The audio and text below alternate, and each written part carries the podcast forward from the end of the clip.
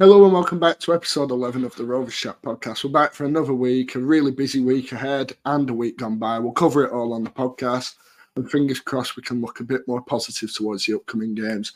The headlines for the week, so as the week just gone, sorry, two losses in a week as Rovers fall at the hands of Sunderland and Ipswich. Ainsy Pears comes under the microscope once again for his goalkeeping performances. We'll go on to cover that. Sigurdsson introduces himself with a debut goal, and there's more injury wars for Rovers as Hedges limps off but Harry Leonard continues to impress. As always, I'm joined by the typical duo we always have alongside me. Mark, how are we today? I'll come to you first. How are we doing? I am nowhere near over the weekend, if I'm being perfectly honest. I had a slight little pickup as the Dingles got beat and they're still struggling, so that perked me up ever so slightly. And I did have an Indian yesterday in Padiham, but it was quite amusing as I had my Rovers top on and they were not too impressed. But yeah, no, I'm uh, I'm not. I'm not tremendous. I'll be honest, Dan. Mike, how are we doing? Are we good? Well, I've been better, mate. I mean, being a Rovers fans are kicking the nuts at the moment. You, when you just think it's going to go well, it seems to uh, turn back and kick us in the arse, doesn't it? It certainly does. Mike, before I move on, what curry do you get in Indian? I'm very intrigued to know. Uh, I'm a big fan of a Nachinaga. Never heard of it. Uh, let's move on. so, speaking of Indians, we'll take two takeaways from the coming week. Sunderland hey. to with. Start with. Uh, Wednesday night, obviously, saw Rovers fall to a 3 1 defeat against Ipswich. Mark, you did the match reaction, so I'll let you be on this one. Mike, what did you make of the defeat? How do you feel about Rovers losing to, to Tony Mowbray on Wednesday? Yeah, it was a frustrating one, wasn't it? I mean, to miss those that many chances, dominate the game at the start, and then it seems to be the topic of the season at the moment where we just seem to throw things away. We have all these chances, everything seems to work. I mean, I've got so many notes based on the game. Too many missed chances, too many yellows. The subs killed the game. Um, Pears, um, there's you know just so many notes, and it all seems negative after such a positive start. Yeah, the mood's changed a lot, hasn't it, in the last week, definitely. Now, Mike, like I did with Mark, we're doing the match action. You did the Ipswich one. So, Mark, obviously, Rovers fall to a 4 3 defeat against Ipswich on Saturday. Now, we won't go into the goalkeeper debate because that's going to be quite a big part of this podcast later on. But what did you make of the defeat overall? Should Rovers come away with something, or was the result a deserved one? I don't think you can come away from anything with a first half performance like that. I didn't recognise some of the players. I think it was everything that we know at times we struggle with. I thought it exposed a few things, one of them being the central midfield area, and that caused a few issues. And I think, obviously, as we'll go on to talk about, it exposed all our weaknesses for me. Yeah, definitely. It felt almost like that that performance at the weekend was the attacking bit were there finally that we've been waiting for all season, and that delighted me. But then the defensive issues come in, and I'll be honest, I think possibly one of the first times in a long time I've worried about Rovers defensively. I think previously we've always been decent enough. I know we've conceded a few bad goals, but I think Ipswich kind of summed up a lot of issues and kind of brought them to light. As Mike said, the attitudes changed a lot in the space of a week. Now Michael, just come back to you about that Ipswich game. A lot's been said about Pears, and again, we'll go on to cover it. Do you feel that Rovers are struggling in terms of is it the formation that are making us struggle? Because I think there's a lot more issues than Pears, albeit his issues come to light because he's the one who, you know, costs us goals if he makes a mistake.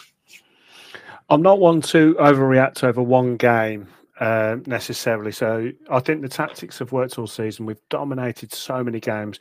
Opposition fans, every single team we play, they seem to reply saying, "Our oh, best team that's come to us, best team we've seen this year. Uh, good luck for the rest of the season. You're going to have a great season." So I'm not really concerned about the tactics in Ipswich. I do think that was um, a, a little bit of a one off, if you say. I, I, just think things just didn't work. And we discussed about the fact of having that long travel there, and it, it's not great, especially when we haven't got the depth. Plus, we had a couple of injury issues.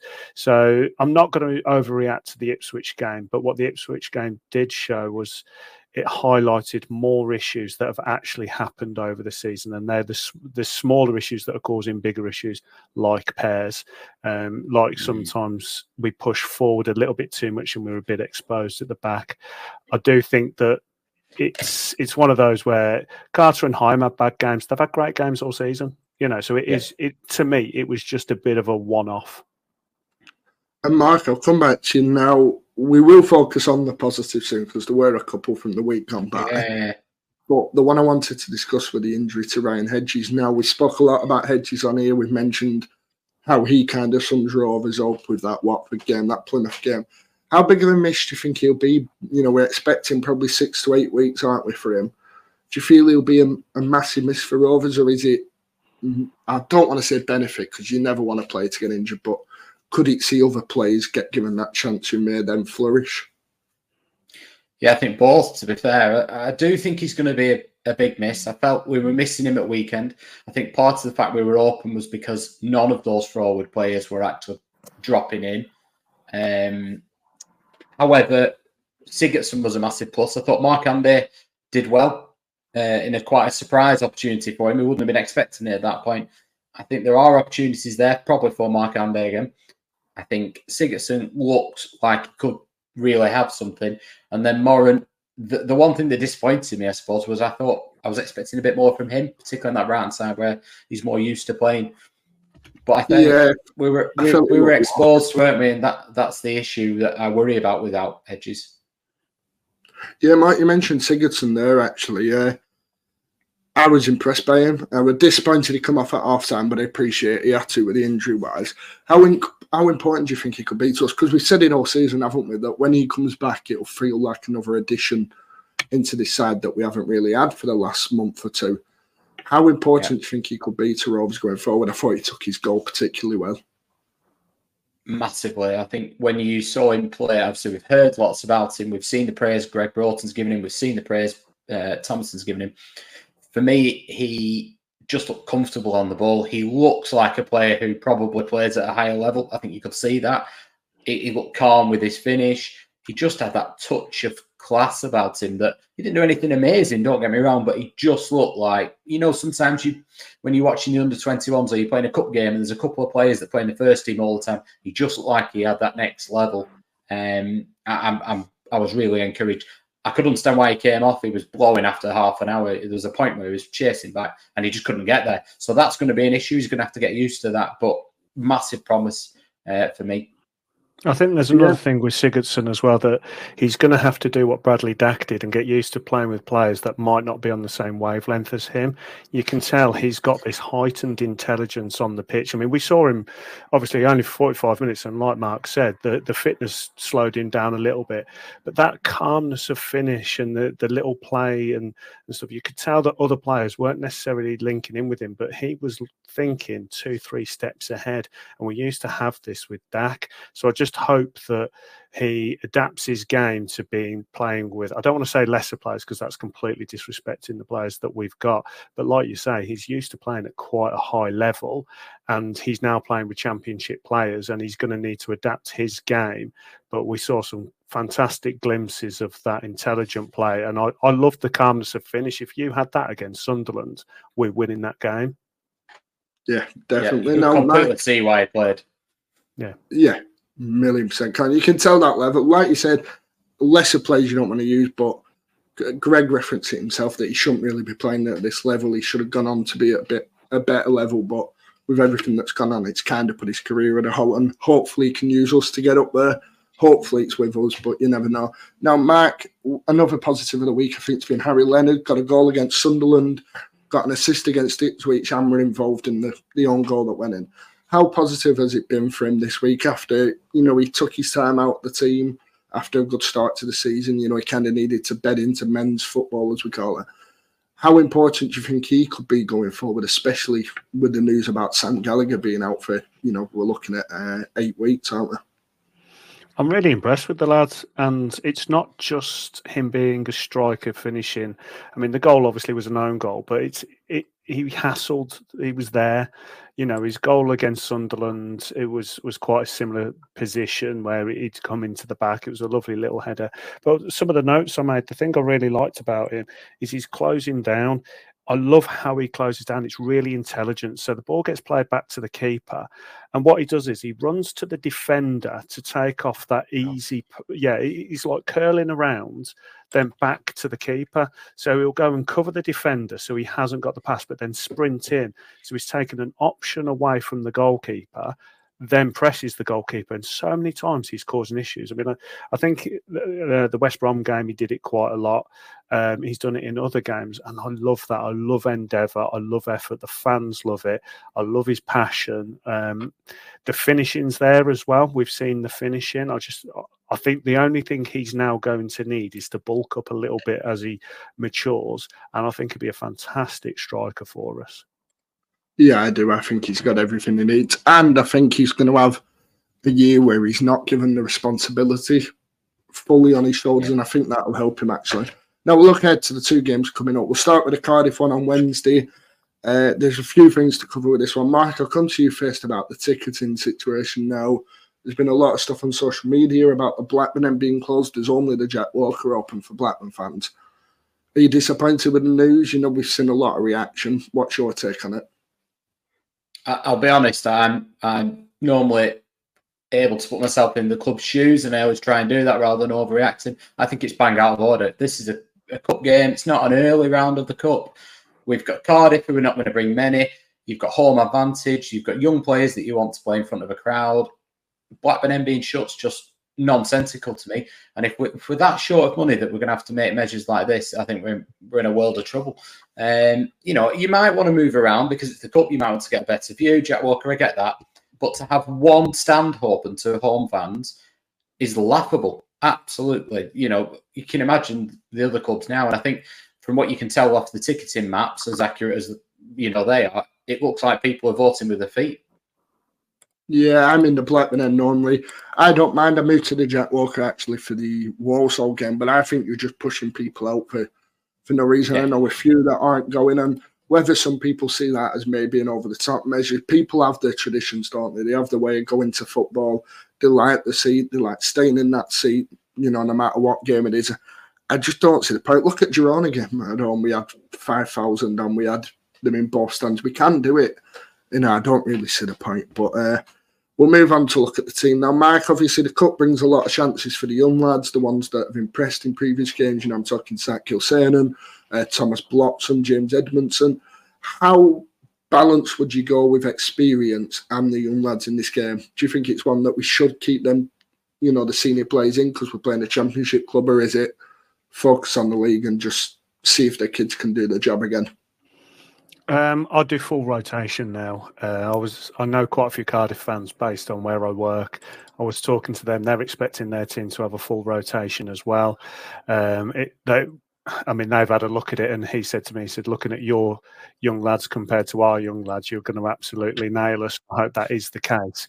Um, I, I do think it's similar to previous rounds. Um, the Harrogate game, um, the Walsall game, you've got to give the young lads a chance. Like Mark said, we're playing the same tactics on each level now. So these lads can come in, they can play the JDT way, they look confident. We're confident in them as fans as well. They're getting all the support. So I, I would be rotating it fully, and I'd definitely put in Leo in goal. Yeah, we'll go into the team on the preview, but I actually think we'll have quite a strong team moving with rotation. I imagine mm-hmm. JRC will come back in and play. James Hill should get his debut for the club. He's not cup tied. I thought he was, but he were only on the bench against Swansea for Bournemouth last time. So you've got him, Scott Wharton. You imagine Jake Batty will come in at left back. And then Tronstad hasn't played, as he? Jake Garrett hasn't played. Uh, Dolan. You know, we've got all these players. Gilson will probably get another chance. So I don't think it'll be as as weak as it was for the Harrogate game, although I know we battered them anyway. I think we've actually got a bit more strength, and Telalovic should get his start up front to actually impress. So, plenty of chances there. And then we look ahead to Sunday as Leicester visit Ewood Park. Now, these are the games I dread, but you never know. Mark, how are you feeling ahead of Sunday? right this moment in time, um, not great. I think. Would you play Tel uh, Telalovic? Obviously, is going to get a game, but would you play Sigurdsson against Cardiff? Either of you. Um, based on the fact he came off so tired, I'd mm. maybe have him on the bench and bring him on to finish the game rather than yeah. start and play the whole thing. Mm. Yeah. So he, he's a bright spot start, isn't he? But you know, we're looking at next week, but I I could understand why he started against Ipswich because we were always going to be on the front foot, and we were, we kind of talked about we were probably going to be exhausted by sixty minutes. I wouldn't think that would be the case against Leicester. I think actually we might be more in our shell a little bit, a bit more like the Watford game. So I'd actually keep him on the bench for the for the Leicester game as well. Uh, I, am not overly confident at this moment in time, if I'm being perfectly honest. I think we were far too open. And now it's not, I, I, love the way we're playing, and I don't think it's the tactics. I think, you know, we've talked about this loads um, off the pod. I think there's one or two tweaks that we need to make to just that's made the key difference in these last two games than it has the previous. Um, and I think it's, it's you know, JDT will, he'll know that as well. Yeah, of course. We know what Leicester are going to bring, and we know Rovers yeah. are going to be under the cosh for a lot of it. Whether we go and win, we don't know. What we'll do now is, for anyone actually wanting coverage of the two games, Cardiff and the last one, there'll be everything on the YouTube channel. Go and check that out. But we'll look at the hot topic of the week. Now, everyone knows what it is. the Enzi Pears and Leo Wahlstedt debate. Now, Mark, I'll come to you first as a goalkeeper yourself how hard is a game like Saturday for Ainsley Pears? So, to give listeners a little bit of an insight to myself, I have been a goalkeeper for a long time, but I've also done my badges. I'm a goalkeeping coach. Um, I mainly coach between the ages of seven and 16.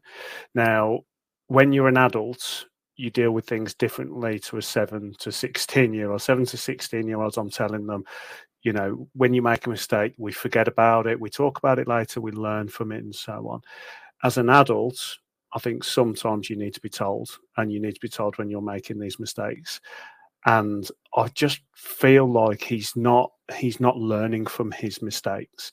The mistakes all seem to be very similar to one another, and I'm I'm very concerned about him now. I, I supported him last year. He was in form. He's now out of form. JDT has that decision to make, and it, I think uh, it's it's not. It, I said before, it's not an ability thing; it's a mental thing. And to answer your question in a roundabout way, um, it's very difficult for him to concede a goal that early. He's there thinking, "Should I have come for that initial cross?" Okay, the shot was battered into the near post, but then again, people are going to call me on the near post, and then he tries to do too much, and that's exactly what happened.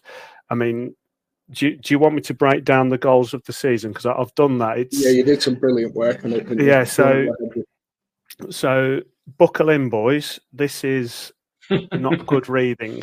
So again, this is me being super harsh as a coach, um, looking at this. So looking at the four goals uh, we conceded against Ipswich, the first one he maybe should have come for the cross, but it was a battered shot. Um, through a crowd. I'm not going to judge him on that. But the second one, he's randomly come out. Carter had the would have had the ball under control. He's randomly come out. He's put it back into danger. He hasn't been able to set his feet. And if you actually look, he slips over trying to make the save because he's put himself in that situation. The third one, he's coming to no man's land. The ball's coming through to Hirst of all people and it doesn't finish coming out. He just and he if he if he'd actually stayed back on his line um, he could have reacted to the shot, and Hyam was actually coming across to put Hirst under pressure, so it would have actually helped himself. The fourth one, could he have caught it? Yes or no? I'm not going to get into that, but he's punched it back into danger, and then he's got to set himself quickly. So that that's Ipswich. We've all seen that. The Sunderland one, the first goal uh, penalty, the second goal, the shot was through a crowd, but maybe probably could have done a little bit better. But the third one, he, he's put himself in a position next to Hyam. So when when the players actually come through, he stepped forward and stood next to Hyam. Well, you now can't dive to the left because there's a big Scotsman right next to you. So he's put himself out of position again.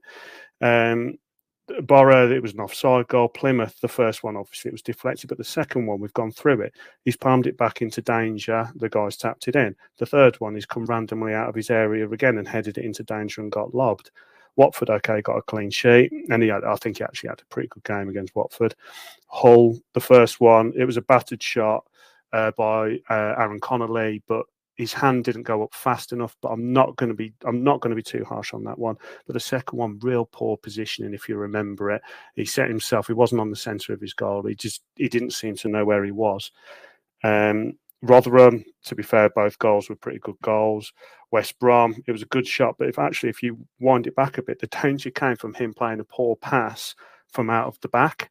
So the ball's come back to him. He's been put under pressure, and then he's put someone else under pressure, and then the ball's ended up coming back, and they've actually scored a good goal. Again, that's me being a bit harsh, but the conclusion of it was six of the goals have been directly hit that we've conceded in the league have been his fault. Two of them, I would say, he's partly at fault, which means 50% of the goals we've conceded this year have Pear's name written on them. Now that's that's a lot for a goalkeeper and especially when you've come from solid goalkeepers like Kaminski. Now, my conclusion is he's made some great saves and he's been solid at times, but these littered mistakes are now too much and it is difficult to defend him now. Now, Dan, I'll pass it back to you now after all of that. I know your opinions, but share them. I feel with Pears it's time to go. I put it on Twitter after the game and a few people stuck up for him, but the way I see it is, it's not just into It's, uh, it's not just sorry. People blame the defense. It's not just that. If I'm a defender and I have Thomas Kaminski behind me, I feel I'd feel a lot more confident. I think one obvious sign of it was, believe it was Leif Davis whipped a ball to the back post. Pickering had plenty of time to edit down to Pears and kind of went nope and just edited it out. And mm-hmm. that's the worry for me. If your defenders can't be confident in you, if you're teammates can't be confident in you getting the ball, it's when I start to worry. Yes, keepers make mistakes. Kaminski had it. I just feel the time's up for players. Now, Leo might not be the right answer. He might be just as bad. He might be even worse. But you've got to take that risk, haven't you? I mean, we've just said fifty percent of the goals. Yeah, you we have to I try him.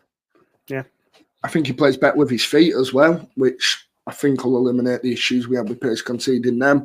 I just feel Ends is this player that had this really tough start. I thought he did brilliantly last year to come back in and only made one or two mistakes. I thought that were real ment- mental side from him, really yeah. strong. And then he got given the number one shirt this year with Kaminski going in. I thought, this has got to be your time, Enzo. You've got to prove yourself as being a championship keeper. And it started well, and it just each week you get more worried that he's going to do something. I think the fact that the Ipswich crowd were cheering every time he touched the ball kind of said everything oh, that's about. That's in his head, then, isn't it? Yeah, and I think uh, for anyone who didn't see it at halftime, the whistle went the away and booed.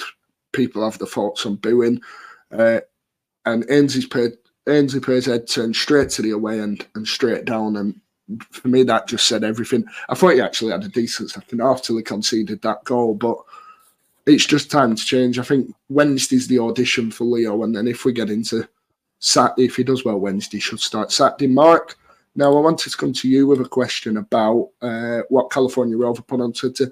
Is our goalkeeping coach the issue? Now, Ben Benson's been talked about a lot with the David Raya situation, etc. Do you feel this is a coaching issue, a keeping issue in that way, or do you feel it's just Ainsley's head's kind of gone and that's why he's making these mistakes? Yeah, I know a lot of people have things to say, you know, about Ben Benson. I think some of that stems from the fact he was promoted from within at a time when it felt like there was a bit of cost cutting and there was a lot of coaches that went and he didn't. And I know people have been skeptical, haven't they, since, you know, probably since Venky's have been here that well, why is that person lingering around and things. I think when we look at it, David Raya was a young goalkeeper and he was a good goalkeeper. There was the obvious things he needed to improve, but that was going to come with time. Jason Steele, if we go back to him, it was mental. You know, if we look at him now, and then Sunderland, he just capitulated after us. I think if you look at the Pears, like we've talked about, you know, Mike's brought it, broke it down fantastically there. These are not really technical issues. These are all about either trying to do too much, making the wrong decision. This is all mental. Now, it, having said that, after that Wigan capitulation, how he's come back from that, I have no idea. And last season, I was so impressed with him. Not forget his performances in some ways, the fact that he looked quite steady, but he looked comfortable in his own skin, and that was a massive thing. So that's why I was prepared to give him a goal this year. But I just think he's not learning, like Mike says. So you've got to imagine that they're working on this in training. We see the videos, we see them doing, you know, quick feet and they're across. Well, that's one of the issues that he seems to not be doing. We've seen them coming, at, you know, they come a punch. We know that they do talking about when's the decision making. We know they do a technical analysis. They must be sat with him going, right, Ainsley, was this the right decision? Do you think? What could we have done? But he's then not putting it into practice or he's not learning. I think going into Wednesday's game, I think the problem against Harrogate when we talked about it, Dan, and we saw Wahlstedt, we couldn't really judge him because although he was on the pitch for 90 minutes, he had, I think he had one one on one, and then he started to get a bit bored and he started to play yeah. a couple of silly passes that were going out of play. That's an issue. But what we could do with on Wednesday is Cardiff actually turning up a bit and us really seeing what he's made of. Yeah, he needs yeah. that test, doesn't he? Yeah, I mean, I've I was I was lucky enough to go to a seminar with the um, England goalkeeper coach, and all the notes I made on that, I've, I've, I've literally just looked at them now, and Pears doesn't do a lot of them, and this is this is mad. I mean, I'm glad you brought the videos up, Mark, because I really look at them with intent when they come out. I mm. find it really interesting to see what they're training, and they know they're being filmed. So you do hear Ben Benson. He's there saying, "Great one, great save." All of this, it's all really positive stuff. That's when the cameras are there. We don't know what's happening when the cameras are gone, but it, there is something that's not working from the coaching side. If you've got a keeper that's making the same mistakes over and over again, there is something there that isn't right. The Leo thing, I mean, I mean, me and Mark had a bit of a laugh, didn't we, when I said about I was worried about Leo not playing in front of many fans when when we first signed him. But I actually think that makes a huge difference, and I think having them fans on Pears Pears listening to them fans on his back that is going to make him second guess things he's doing, put himself in stupid situations. And that is the pressure of the fans. That's not just the pressure of the game. That's not just the pressure of his coach, management, teammates, the pressure of the fans as well. Because he wants to say, do you know what? I can do this. I'm going to come out. I'm going to claim this ball. And everyone's going to think I'm an amazing keeper. Oh, crap. I've just made a mistake and it's gone in the top corner. So, I, and I, my worry with Leo is if how can he handle mistakes? You will make mistakes. Like everyone yeah. knows that. He's going to be making a big step up into the championship. I mean, I don't want to disrespect the league he's, he's come from, but you look at the videos, they're playing in one in front of one man and his dog at a time. You know, and granted, we don't get big, big crowds, but we're going to have crowds where, yeah. like at Ipswich, where they are going to be on your back, like you said, Dan. Fans are going to be booing you. What what is going to keep Leo looks like a real confident guy. He's big, mm-hmm. he's strong, he seems really confident. I hope that if he does come in, that he has just I don't care about him plucking him out the top corner. I don't care about doing something amazing. Just don't make a mistake. I think I said to you before, 90% of uh, success is just not messing up. So just yeah. come in, please, and be solid. That's all we ask for yeah. out of a goalkeeper. My yeah, thing at Pears, it, it, when we had Christian Walton, he was poor, poor. When we had Thomas Kaminski, felt like a massive step up because for me, he was probably. I mean, we've been spoiled with goalkeepers, particularly in, in our era, pushing 40, mate. Um, but we've got, but we've got Ainsley Pears has come in, and you've just before him, you've had Thomas Kaminski. So already he's got quite a high bar comparatively. He's not. Yeah, we're, we're looking up here, aren't we? Yeah. Yeah. But for me, Kaminski used to, I mean, he made the odd save where he went, that was a bloody good save. But quite often, I felt he was, he saved everything he should have saved. It was rare he made an error, a one that you, a glaring obvious. But then also, there was not that many times where he went, wow, he's just kept us in the game. There was a little spell at the beginning of last season where he did. But other than that, generally, he was probably a 7 out of 10 keeper. I'm kind of fine with that. Ainsley Pears, it feels, doesn't really ever go above the 7, but does drop significantly below and he's just the variable with him. He's just not good enough. Like you said, Wahlstedt, we need him to come in and just be steady. Yeah, but when so he's like coming you... in on the back of an error, is he going to be thinking, how do I prove I'm the man here? What do I need to do?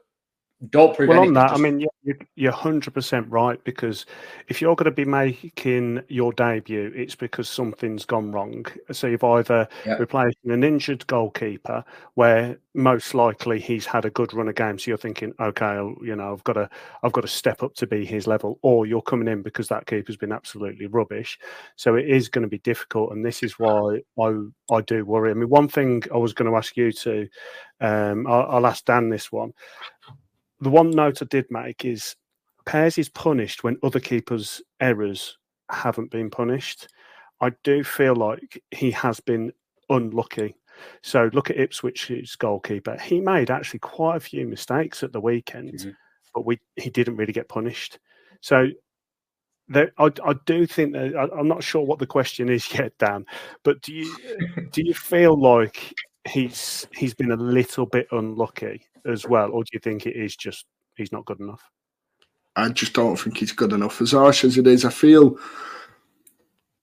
I just feel that Pace has his right. I think he'd go into League One and he'd do really well there. I think, but just the Championship isn't for him. I think he struggles with the pressure.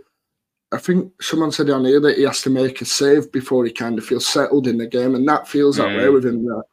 You know, it, there were one save he made in the second half where if he'd have made that save first in the game, I don't think he makes some mistakes. I think he needs that reassurance that, oh, I've done well. I've, you know, I've done it. So, no, I don't think he's good enough. I don't want him to get any abuse whilst he's playing for us, but for me, he's just No. not. He's not up to scratch. It's, really. it's so difficult, isn't it? Because keepers they Yeah. get better with age, and you do Mhm. want to have an experienced keeper. And maybe he just maybe he wasn't ready. Maybe JDT was right at the Mm. start of last season where he wanted to loan him out, and maybe he should have trusted himself and loaned him out. Do you think, Mike, just obviously looking at Pears now and saying, obviously, the fans, I think after that Wigan game, a lot of supporters needed convincing. So you've just said there, Dan, about him needing to make a save for himself to feel comfortable. I think the fans feel like that. yeah, oh, 100%. It, it will take a lot for fans, I think, to feel comfortable with him. So even if he comes in and he just he does all right, the fans are almost waiting for an error, which is awful. That's Y- y- and it's awful and you feel like that and, and you don't want him obviously to make an error nobody does we'd all want him to, to turn this around but does it come to a point where you think actually i don't know if he can at that club because the supporters are always a bit wary Yeah, Yeah, it probably is. is. Yeah, I mean, I I'll tell you a little story, and people will laugh at me for this. So, when I was a young uh, nipper, I had uh, Aston Villa contact me. This is why I have a hatred for Villa now, I think. and they asked me for my fix- fixtures, and the scout came to watch me on the first day, and I was that bothered about talking to my left back, and and the ball's on the halfway line. I'm not thinking about it. I'm looking at my left back. I'm saying, mate, you need to push up. If you pass the ball back to me, come back it, and and then everyone's cheering. I'm like, what's going on? And the ball had gone in the top corner, had shot from the halfway line, and I hadn't seen it. Sometimes errors happen, and the scout left. That was it. And I had a letter from Villa later on saying, Thank you, we're going to go in a different direction. I was absolutely devastated. And obviously, my football career didn't go too well because, yeah, I'm sat here. Um, but oh thanks sorry, but know, errors, hap- errors happen. Like they can be completely out of the blue, and it's how you deal with it. I didn't deal with that well. I didn't become a professional goalkeeper. Pears is making errors. I don't think he's dealing with the errors very well. He's not learning from them. no Let's look at the Plymouth and the Ipswich game. What's he done in both games? He's put himself in a stupid situation both times. And it, they were near enough carbon copies coming out when the defenders were dealing with it. And he, he- he's not learning. And there is, like Dan said, there is a limitation to, there is a, well, sorry, there's a floor in the ceiling. His floor, his ceiling isn't actually that high. I hoped it was. It's not that high. I think I think it Mm. could be mental with him. It could be physical because he's a slight guy. He's not he's not a big guy. So his ceiling is actually not that high, but his floor's pretty low. And he makes good saves, he makes solid saves, but it's littered too much. And I hate myself for saying it, but I agree with Dan. I think League One's probably his level. just, just to sort of round well, up on it Christy- really from sorry dan i was just going to say from my point of view No, i think the su- the supporters here have a massive role to play. I'm not saying they can turn this around for Aynsley Pears, but JDT is not afraid to throw somebody in. He's not worried that they're young, too young. He's not worried they're too inexperienced. So if the club are deciding that Aynsley Pears is the man, it is no good. Don't wrong, you can't help your anxieties at times, and you're thinking, oh, God. but it's no good as bombarding Aynsley Pears with groans, you know, if possible, because the club have clearly decided, well, Wahlstedt isn't ready yet. So we've just got to kind of ride with their decision for me. I do I think Aynsley Pears is the answer? No. But if they think is the answer for now, there's a reason for it. And I think the last thing we want to do is make him more anxious.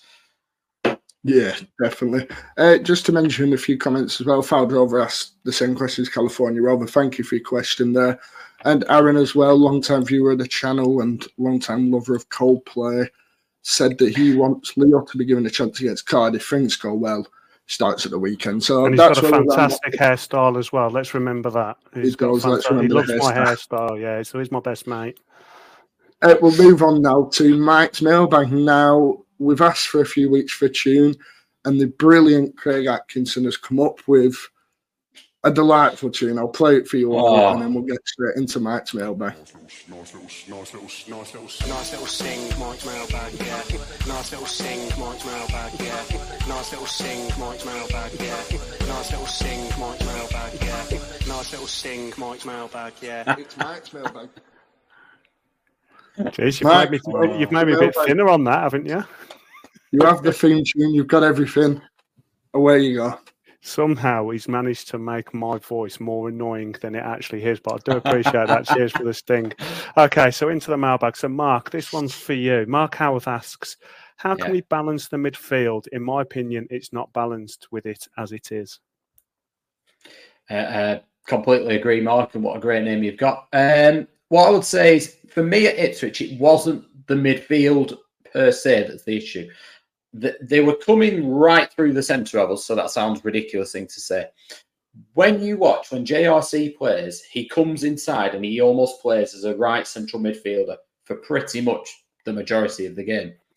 When Pickering's playing and Brittain, Pickering gets that role to be the one to come inside. That causes a few problems because Harry Pickering isn't as good at that as Joe Rankin Costello.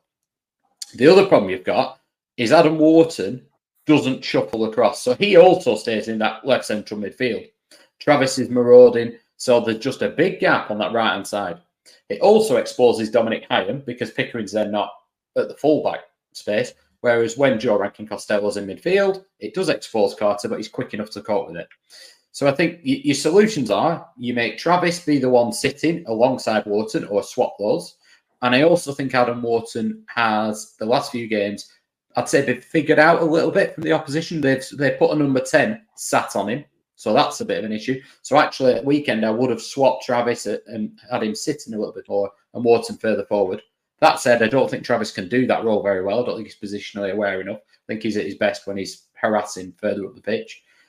But you either bring Travis back as well. Wharton becomes a bit more positionally aware and shuffles across. If not, if it's going to be Pickering, I think Joe Rankin Costello back at right back would fix it. I'm not saying Brittain doesn't play, but I think that would fix it.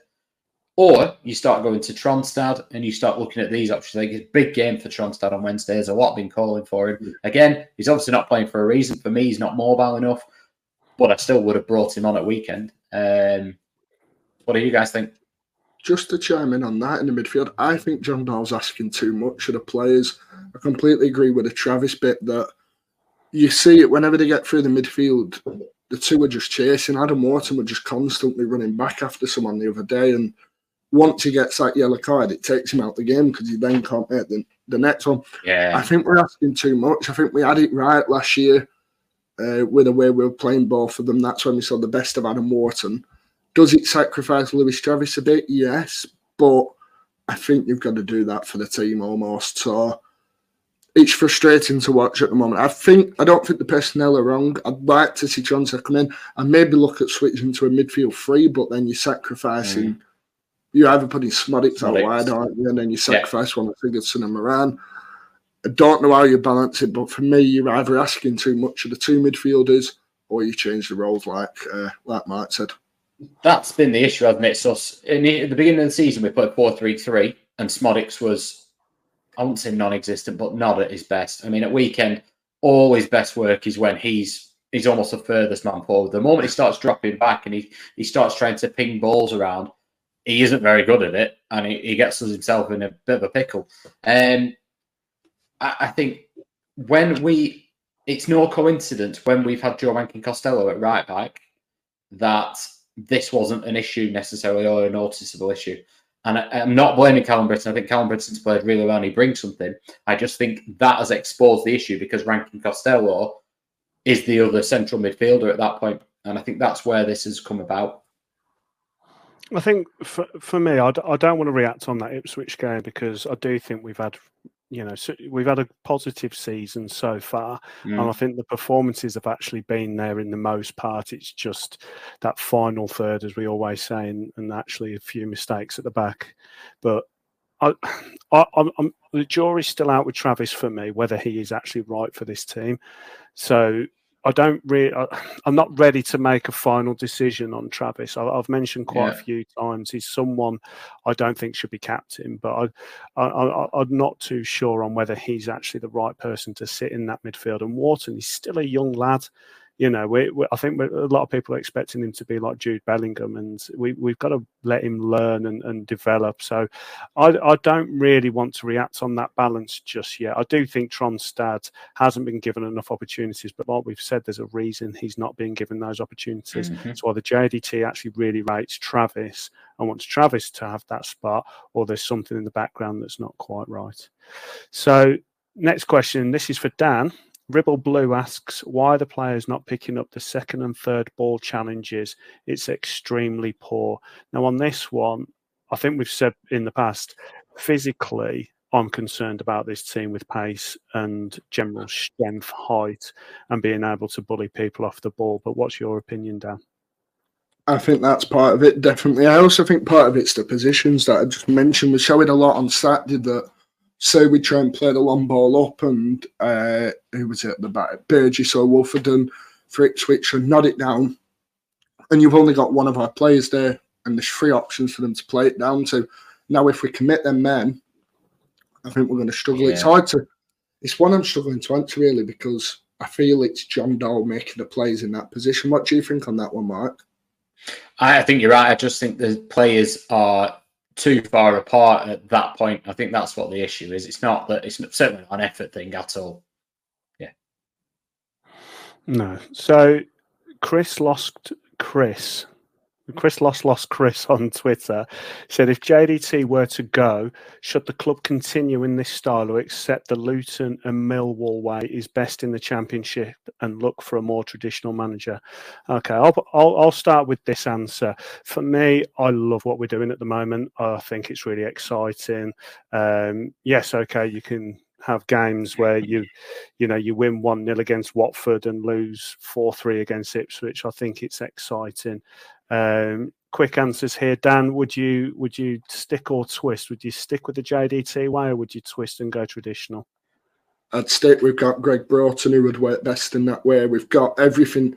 The club shifted to that way, and if we go back to the other way, it's a bit like the Russell Martin situation at Southampton, where they've invested in all these passes, and they're kind of having to stick with it. So for me, I'd just stick because we've shifted one way. If we shift back again, it's just going to take even more time. Yeah, Mark. Absolutely stick.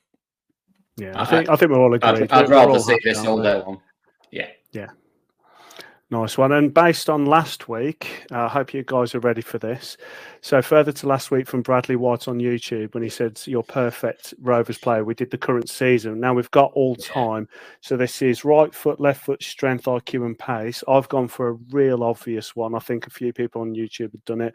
I've gone right foot, Shearer, left foot, Gamst Pedersen, strength of Samba, IQ of Tugay, and the pace of Bellamy. Uh, Mark, what was yours? I've tried to make sure I don't use the same player because obviously Shearer would fit into a number of them. So I've gone right foot Bentley, closest thing to Beckham at certain time. Uh, left foot I've gone Pedersen. Strength I've therefore gone Shearer. I know his game wasn't all about strength, but you just could not shift him. Uh, pace I've gone Georgios Donis. He was rapid, Jeez, too quick, for, too quick for his own feet. I know why I'm pushing forty. And uh, IQ, it's got to be Tugay, hasn't it? Yeah, I went. Uh, obviously, I've not seen as many as you two 40 year olds, but I went right foot Bentley, left foot Pedersen. Uh, pace, I also went for Bellamy, who's, I think, the favourite striker I've ever seen at Rovers. I loved him in that year. Mm. Uh, what else is there? Strength for Samba and the football IQ had to be Tugay. Anyone who's not picking Tugay in there needs to really reevaluate themselves. No, and that's the Mailbag boys. Go on, we'll have another go at the theme tune, shall we, uh, Mike, before we go on? Go on. Nice little, nice little, nice little sing, Mike's mailbag, yeah. Nice little sing, Mike's mailbag, yeah. Nice little sing, Mike's mailbag, yeah. Nice little sing, Mike's mailbag, yeah. Nice little There we have it. Thank you to Craig again for that uh, lovely sting. I'll leave all these links down below. And we'll head on to the quiz who this week is actually Mike. Now, we don't have a theme tune for this one, Mike, but you can make your own up if you want. But on with the quiz. I don't think we need another one. Okay, so this is the final round of uh, career paths. So Okay. we're going to go with Mark first. So round one has one, two, three, four, five, six, seven, eight clubs. Okay. Okay. So Are we against Oh no, we're, we having a we'll buzzer? together. Yeah. So Oh, yeah, you need your buzzer, Mark. so buzzer, Dan, are you Mm. going to stick with yours? or Are you going to change it? It's got to be club sandwich again. I've not Club had one today, but I might go and have a celebratory one if I win this quiz. Good man. And Mark. Uh, I think Sherwood caused too much confusion last time, so I'm going to go Darts Pro in honor of, in honor of Dan here. In honor of our, what did you call him? Dan Arrow Ainsworth. We'll yeah, have it. that's the one. Okay, round one. So we started off at Dundee United. Dart He Pro. then moved. Oh Kevin Gallagher. no! He then moved to Blackburn Rovers. Dan, oh, club sandwich. Go on. It's not David Goodwillie, is it? It is not David Goodwillie. He then moved to Leicester City on loan, where he didn't actually make an appearance. He then moved to Bradford City, Oh, no, it's not what I thought. then Preston. Dan, it is. oh, club Um, sandwich. Keep saying my name. Go on, Dan. Did you get in there, Mark? Or No, go on. I couldn't get my words out. I couldn't even remember my buzzer. Paul Gallagher? No, Paul Gallagher. No, Darts Pro. Is it Callum Davidson? he is not. Oh. Oh, no. It must be So the from other one. Preston, he went to Clydebank, then Darts came Pro. back. t- Go on. Is it is it Billy McKinlay? It is Billy McKinlay. There we go. So Oh, you we're never getting it. So You got three points there, Mark. Great. Do you want me to keep a note to the points? I've got it, mate. I've, I've got a- spreadsheet and everything. doing all the Little- automatic little rubbish. sums. I'm, I'm ready on this one. Little rubbish story about Billy McKinlay. I loved him that much. I named my dog after him. Uh, not McKinlay, just Billy. I was going fair play. Yeah. Okay. So next one started at Celtic, moved to Dundee United on loan, moved Darts to Pro. Wolverhampton. Go on. Oh no. Ignore me. Okay, Club sandwich. go on. Charlie Mulgrew. It was Charlie Mulgrew. That's- So that gives you one, two, three, four, five, six, seven, eight, nine points. That's what I was going to say, and I thought no, I didn't. He went from Dundee to Celtic. Yeah, he went. What Uh, an he, he make- he made his professional debut at Dundee, then Wolves, Southend on loan, Aberdeen, Celtic, Blackburn, Wigan, Yeah. Fleetwood, and Dundee. Okay, round three. Started off at Ajax. Then had two. Then had a spell at Germinal Beerschot. Then had another spell at Germinal Beerschot. Then went to Genk. Club sandwich. Go on. Kaminsky. No. Just for the Belgians. Then he went to Blackburn Rovers. Then he went to Portsmouth. Club sandwich. Go on. Macarena. It was Mokoena. He went to one more club, which was Bidvest Wits or Wits. Oh, South Africa. Yeah. That's the thing. The trouble was he didn't start in South Africa, did he? He started off at Ajax, so that's I the, went the straight one. from Belgium when you said be a shot. Mm. Right, so you get two right. points there. That's when we went for Vincent Kompany and we ended up getting him instead. Was it really? Seriously, yeah. Oh, don't tell me that. Mm. Never mind. He's a rubbish manager now, anyway. So loads of points. Next one. Now, at the moment, Dan, you have 11. Mark, you have three, but this is where you can make a big impact. Mark, I need to remember my u- my uh, signing. That's what it is. My name. Right, go on. Manchester United. Then he went on loan to Wigan. Then he signed permanently for Newcastle United.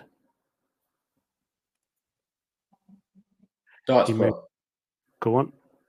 Keith Gillespie. Yes, Mark. Keith Oh, Gillespie. Mark. He then went to Blackburn Rovers, Wigan Athletic, Leicester City, Leicester. Sheffield United, Charlton Athletic, Bradford, Glentoran, Darlington, Longford Town, and he's currently at FC Mindwell. Mm. Good player, Mark- Keith Gillespie. Good player. That was 11 points you made there just because he decided to be a little bit of a journeyman in his last years. Yeah. Thanks, Keith. 14 to 11. Okay, next one. Only We'll five- give him a little plug there while we're here. Oh, look There at that. Only Yeah. five points available now. So he started off at Chelsea. He then Darts moved. Pro. Go on. Graham Russell. It is Graeme Le Saux. He went on to Blackburn, Chelsea, Southampton, and Wembley. So you get four. Uh, you get four points or five points for that? Five. First one, yeah. There we go. Okay, next one. Started off at Ipswich Town. Went on Club sandwich. Go on. Jordan Rhodes. It is Jordan Rhodes. So he had Ipswich Town, Oxford United, Rochdale, and Brentford all on loan. Moved to Huddersfield, came to us where he was an absolute legend, scoring 83 goals in 159 games. Moved to Middlesbrough, sadly, and then his career went downhill. To be honest, he went downhill after us, didn't it? He went Middlesbrough, Sheffield Wednesday on loan, Sheffield Wednesday permanently, Norwich on loan, Huddersfield, and now he's at Blackburn on, Blackpool on loan and doing pretty well. Lovely hat trick the other day. Exactly right. So this is where. So that gave you twelve points there, Dan. So it's now twenty-three points to Dan, nineteen to Mark. This is where it's won and lost. Okay. Started off at Wolverhampton Wanderers. Had a loan spell at Crewe. Had another loan spell at Bury. Had another loan spell at Bury. His career kicked on when he moved to Brighton and Hove Albion. Darts Pro. Go on. Elliott Bennett. It is Elliott Bennett. Oh, what an answer. He then went from Brighton to Norwich, back to Brighton on loan, to Bristol on loan, became a club legend at Blackburn Rovers, and finished at Shrewsbury. And Mark finishes 25 to 23. Mark's the winner this week. Fantastic. No found my club there, boys. No. No club No sandwich sandwich at all. celebrate. Mark, you can have one there, Mark.